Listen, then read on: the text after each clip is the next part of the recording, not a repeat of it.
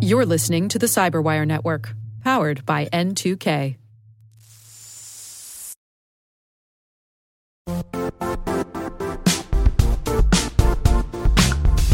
The IT world used to be simpler.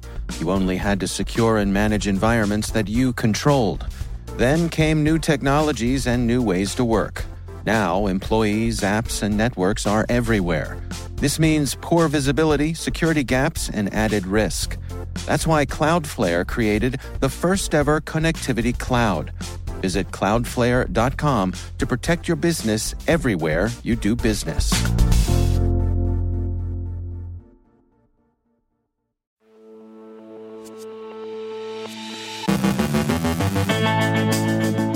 Cozy Bear lived up to its reputation for quiet patience. Counting the cost of the SVR cyber espionage campaign, what do intelligence services do with all that data they collect? An Iranian influence campaign sought to foment U.S. post election violence. Joe Carrigan looks at social engineering aimed at domain registrars. Our guest is John Worrall from Zero North on the importance of security champions and a last look ahead at 2021.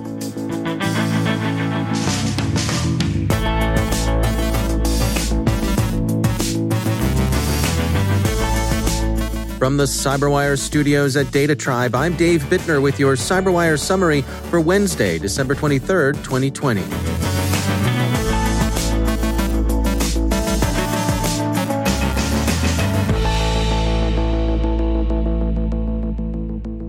Security firm Checkpoint has published an interesting account of the SVR's sunburst operation against SolarWinds Orion, with particular attention to the campaign's evasiveness which they found effective. The researchers call it the art of tactical retreat and see similarities to the ways in which malware goes quiet to avoid being exposed in a sandbox. It's also more reason to regard Cozy Bear as the quietest and most patient of all Huggy Bear's big brood. Fancy Bear, noisy and impatient. Cozy Bear is just right. It will prove difficult to arrive at an accurate accounting of the damage and exposure associated with the SVR's successful cyber espionage campaign against U.S. targets.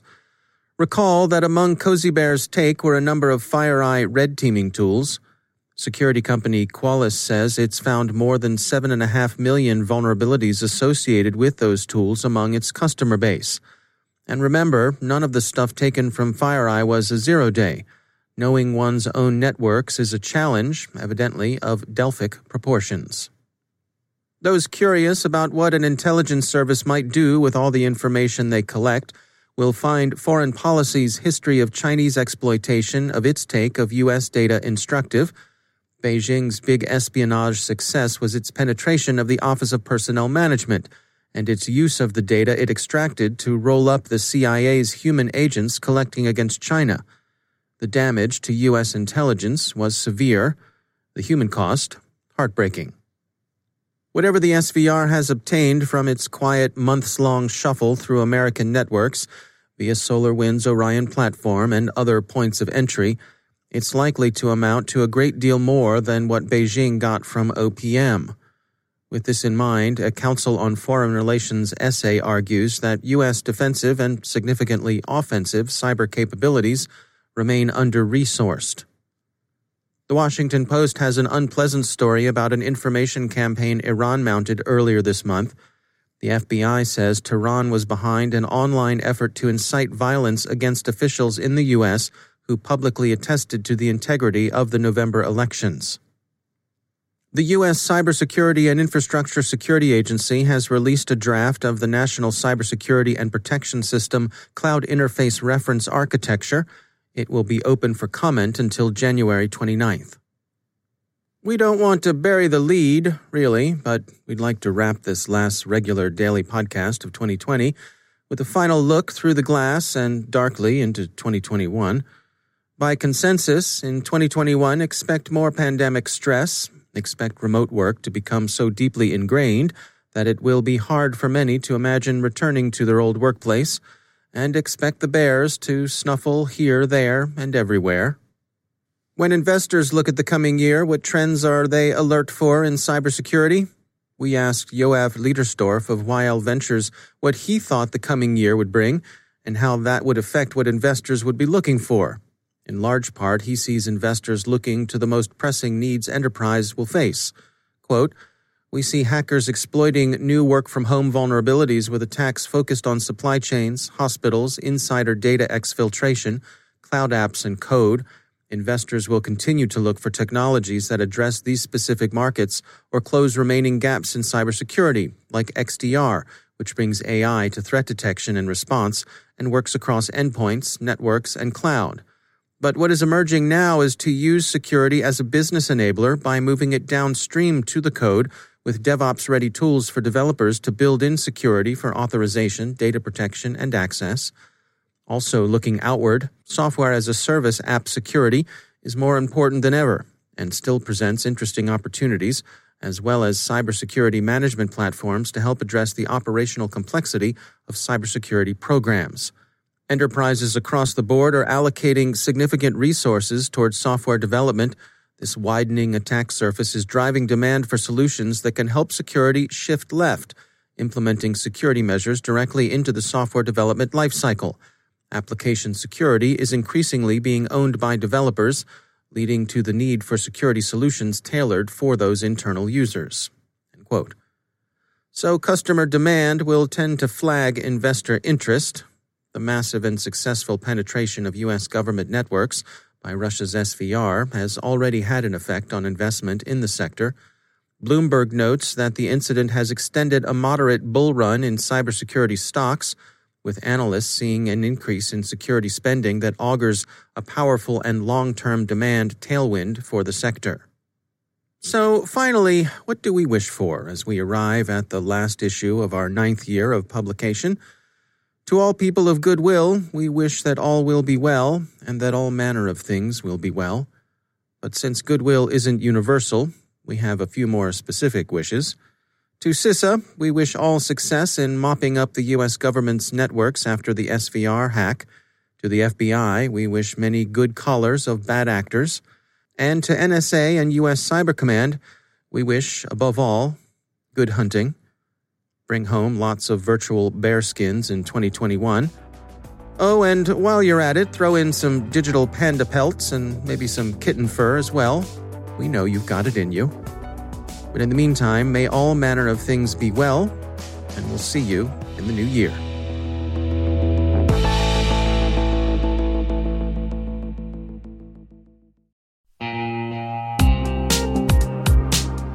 Managing the requirements for modern security programs is increasingly challenging and time consuming.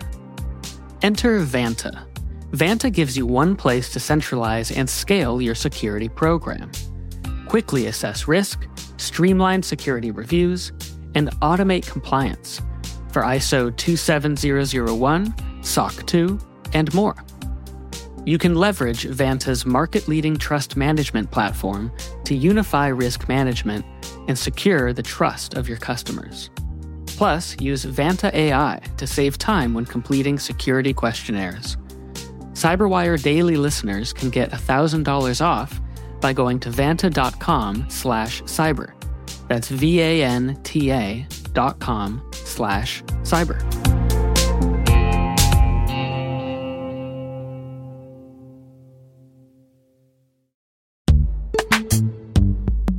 In the dynamic world of enterprise security, identity architects and IT leaders face a major challenge. Growth by repeated acquisitions multiplies the complexity of everything multiple IDPs, MFA providers, policy engines that all need to coexist. This can lead to fragmented user identities and policies that create security vulnerabilities and add access friction. Strata Identity solves this. Now you can decommission unneeded IDPs and consolidate the ones you'd like to keep without rewriting apps or disrupting users, engineers, and app owners. Plus, Strata's modular architecture makes it easy to integrate with any identity provider without manual maintenance and coding. Join the ranks of cybersecurity leaders using identity orchestration. Visit strata.io slash cyberwire, share your top identity security priorities, and receive a pair of complimentary AirPods Pro. Offer valid for organizations with over 5,000 employees. Step into a new era of identity management at strata.io slash cyberwire.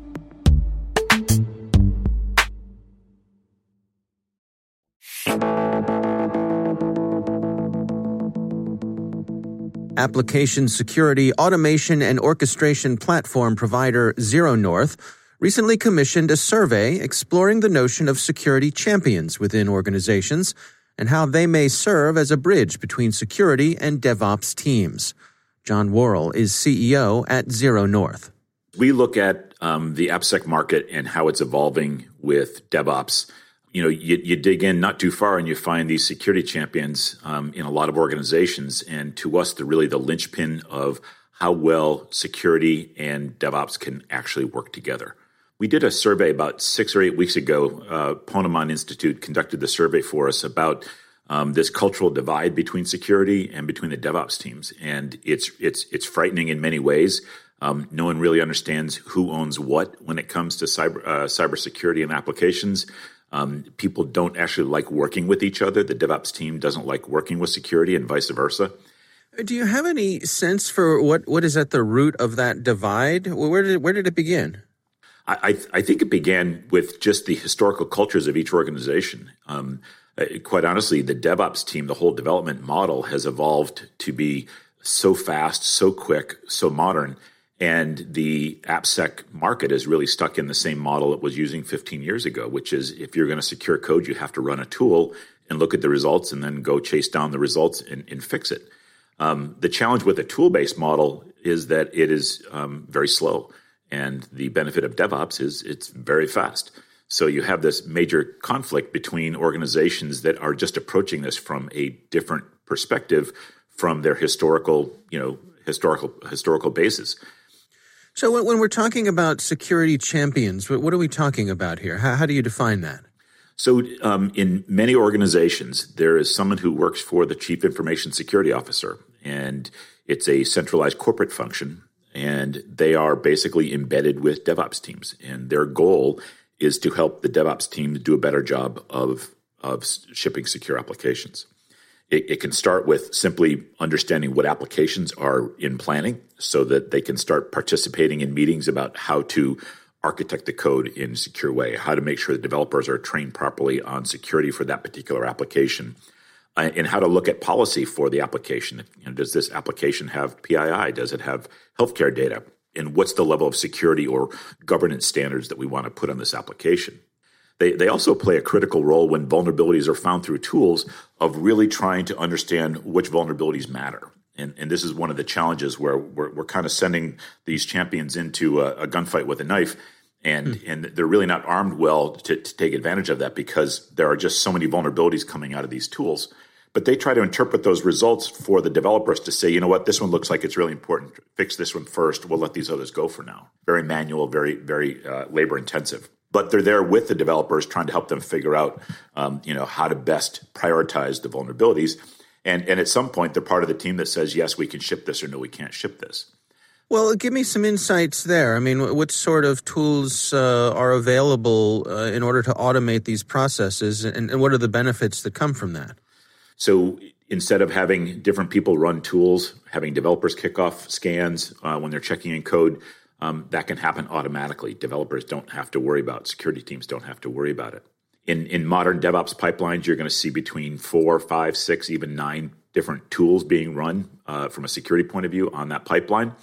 And instead of having all the results from these multiple tools manually correlated, um, that's automated through a platform. So again, it saves a lot of time and a lot of labor.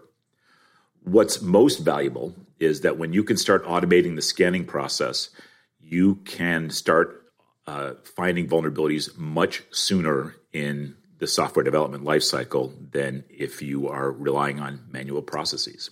And you know, we know this from the quality days of Toyota back in the 1970s with car manufacturing. It's like a thousand times more expensive to fix the, the, the, the defect in the car after it's left the lot as opposed to fixing it right then and there on the assembly line.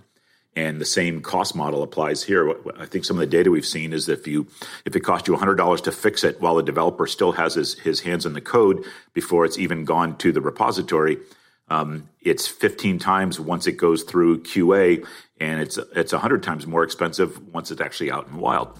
And when you think about those costs, there is a very, very significant productivity increase in development that is here. This is not security, this is just productivity and development by having security automated and orchestrated throughout the pipeline. That's John Worrall from Zero North.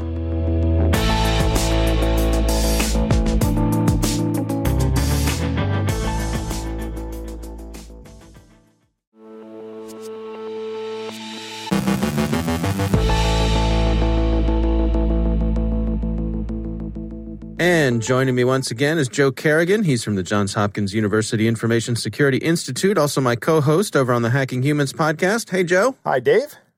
Uh, interesting story came by. This is over on ZDNet, and mm-hmm. um, the, the, title is uh, GoDaddy staff fall prey to social engineering scam in cryptocurrency exchange attack wave. What's going on here, Joe? So, what has happened is these attackers have said to themselves, you know, we spend a lot of time impersonating domains. What what would be a better way to do this? What if we actually got control of the actual domains for a cryptocurrency exchange? But Joe, I have my domain locked. well, uh, that's that's a, that's a good point, Dave. Um, maybe we can find a way to unlock it by mm. calling up your registrar and telling them that we need to unlock it for transfer or something and make some changes to it. Hmm. And that's what happened here. Uh, hmm. These guys, uh, effectively, for a very short period of time, thankfully, lost control or had some changes made to their DNS records. Uh, they think that people, their customers, were phished. Uh, they think they know in one case um, they had some internal email accounts compromised. They were able to stop any. Nobody lost any cryptocurrency. Is is the end end of the story here, which is good. Hmm right? These yeah. guys realize what's going on. This um, these two uh, exchanges, one of them is called Liquid, and the other one is called Nice Hash. I'm not really familiar with either one of these exchanges, but they uh, they they were both able to prevent anybody from getting further access, and then reaching out to GoDaddy and saying, "Hey." Uh, why did you guys make these changes? And GoDaddy was like, "Oh, we will undo those immediately." Hmm. So the, the, the cryptocurrency exchanges had their own systems in place to alert them to changes, I suppose, at the domain so, yeah. level. They yeah, knew about it pretty quickly, happened. and uh, mm-hmm. the attackers were not able to get in. And and one of these guys free, froze their wallets, so they couldn't they couldn't make any. Uh, they they couldn't even access the wallets, so the the currency was safe. Uh, you know, imagine being a customer of that exchange, and all of a sudden they say, "Our wallets are frozen right now. We can't do any transactions." You're like, "Oh, I have right. So much money here. Is this a scam? Is this yeah, yeah?" Right that was probably a very harrowing 24 hours for a lot of people. Mm-hmm. Uh, but everything's back to normal now, so I we can all breathe a sigh of relief, especially if you own uh, if you hold cr- cryptocurrency on one of these exchanges. Yeah, and uh, you know, from the social engineering aspect of it, it's this seems to me to be a tough one to contend with because yeah. you know you can have multi-factor for your accounts, but there there's always that human side where if you can get a human on the line and, and at, a place like GoDaddy and and somehow appeal to them to their right. you know convince them that, that you are who the, who you need to be for them yep. to you know just do me a favor here I'm doing my best oh that didn't work you know and and these scammers they know how to push those buttons right if they can get into GoDaddy and change the uh, change the domain registration then they can convince you that um, you, as the user of the exchange, that you're logging into the legitimate site, and then they can turn around and log into to the uh, other site, uh, to the legitimate site somehow, uh, and maybe via IP address. Then they can do whatever they want. I'm sure that was their vision here, uh, right? To, to, move the move the cryptocurrency out of these exchanges into their own into their own wallets. Yeah. Um, fortunately, that did not happen, but it is social engineering almost all the way down. Yeah, it's interesting because you know you and I over on Hacking Humans we talk all the time about you know b- being extra careful about checking to make sure that that domain name is legit. Well, right. What if it is legit? What, what if, if, it's legit? actually exactly. the domain, you know, right. somebody and, compromises the registrar. Yeah, if someone compromises the registrar like they did here, they you've everybody's got a problem. But fortunately, these guys immediately realized what was going on. These two exchanges, and they they rectified the situation and took the necessary actions internally to make sure their customers weren't damaged, which is great. Yeah. They did a good job. I wonder if your GoDaddy or one of the other companies that's in this in this line of business. How do you how do you contend with this? How do you Process. It's it's all about process. Um, Yeah. you- yeah, you have good processes in place. You know, you examine what the what the actual process is, and you don't let someone short circuit that process, and you make sure that they follow it. Mm-hmm. Mm-hmm. Again, though, it's that it's that human. Hey, can you do me a favor? Right, Um, you exactly. know, it's, our, uh, it's our uh, desire to want to help people that gets us Mhm. into so much trouble. Geez, I'm going to lose my job if I don't get this worked out. You know, Joe. I, I can you just? I know I know you're not supposed to do this, but uh, can you just make an exception just for me? Yeah, I'll bake you some cookies. Yeah, Ooh, cookies, Dave. right. Actually, uh, I'm not really susceptible to that because my wife makes really good cookies. Ah, uh, okay. All right. Well, we'll come up with something else. yes, All right. Well, Joe Carrigan, thanks for joining us. it's my pleasure, Dave.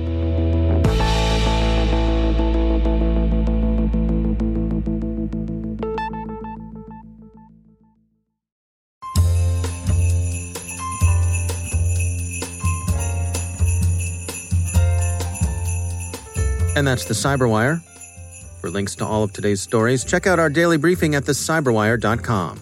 And for professionals and cybersecurity leaders who want to stay abreast of this rapidly evolving field, sign up for Cyberwire Pro. It'll save you time and keep you informed. There's no place like home for the holidays.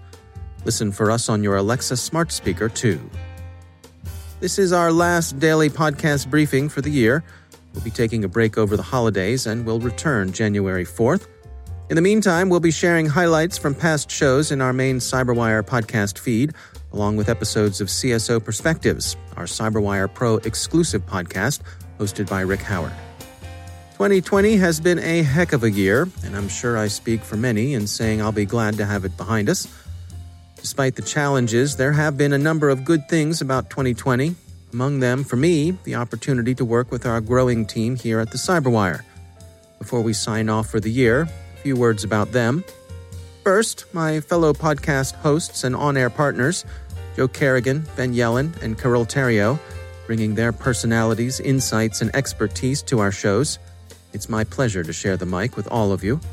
Rick Howard joined us this year as Chief Analyst and Chief Security Officer, as well as host of our CSO Perspectives podcast and our quarterly analyst webinars. And it's been great having access to the wealth of knowledge and experience he brings to our team. Our sales and client services team are Bennett Moe, Gina Johnson, and Nick Veliky. They make sure our advertisers are happy and getting the value they expect from our shows, and they do it with integrity and professionalism. Our development team are Chris Russell and Puru Prakash, who not only keep our in house content management system up and running with our endless list of feature requests, but this year also built our CyberWire Pro offerings. No small feat. Stefan Vaziri led the product development and management of CyberWire Pro. Jennifer Eiben and Kelsey Bond are producers for our shows, keeping the pipeline of guests and partners full while wrangling our editorial calendar. They also take care of our social media and events. Elliot Peltzman joined us this year as audio editor and has made all of our shows sound better than ever. He wrote us some kick ass theme music, too. Our editorial team are Tim Nodar and our Cyberwire editor in chief, John Petrick, who gather the day's news and distill it into the newsletters and podcast scripts I have the distinct pleasure of reading and sharing with you every day. We're thankful for the team at Data Tribe, who provide us with invaluable guidance and mentoring as our scrappy little startup grows. And of course, all of our partners and sponsors, without which we could not do what we do, and all of you for listening. We truly appreciate that you find the work we all do here valuable and continue to support us. Last but not least, thanks to our CEO and executive editor, Peter Kilpie, whose steadfast leadership has kept us on the right track despite the significant headwinds that 2020 threw at us. Being the boss is often a thankless job, and I know I speak for the entire team when I say how much we appreciate everything he does to support all of us every day. Have a safe, healthy, restful Christmas and holiday break, and we'll look forward to seeing all of you back here next year. On behalf of all of us here at the Cyberwire, I'm Dave Bittner. Thanks for listening.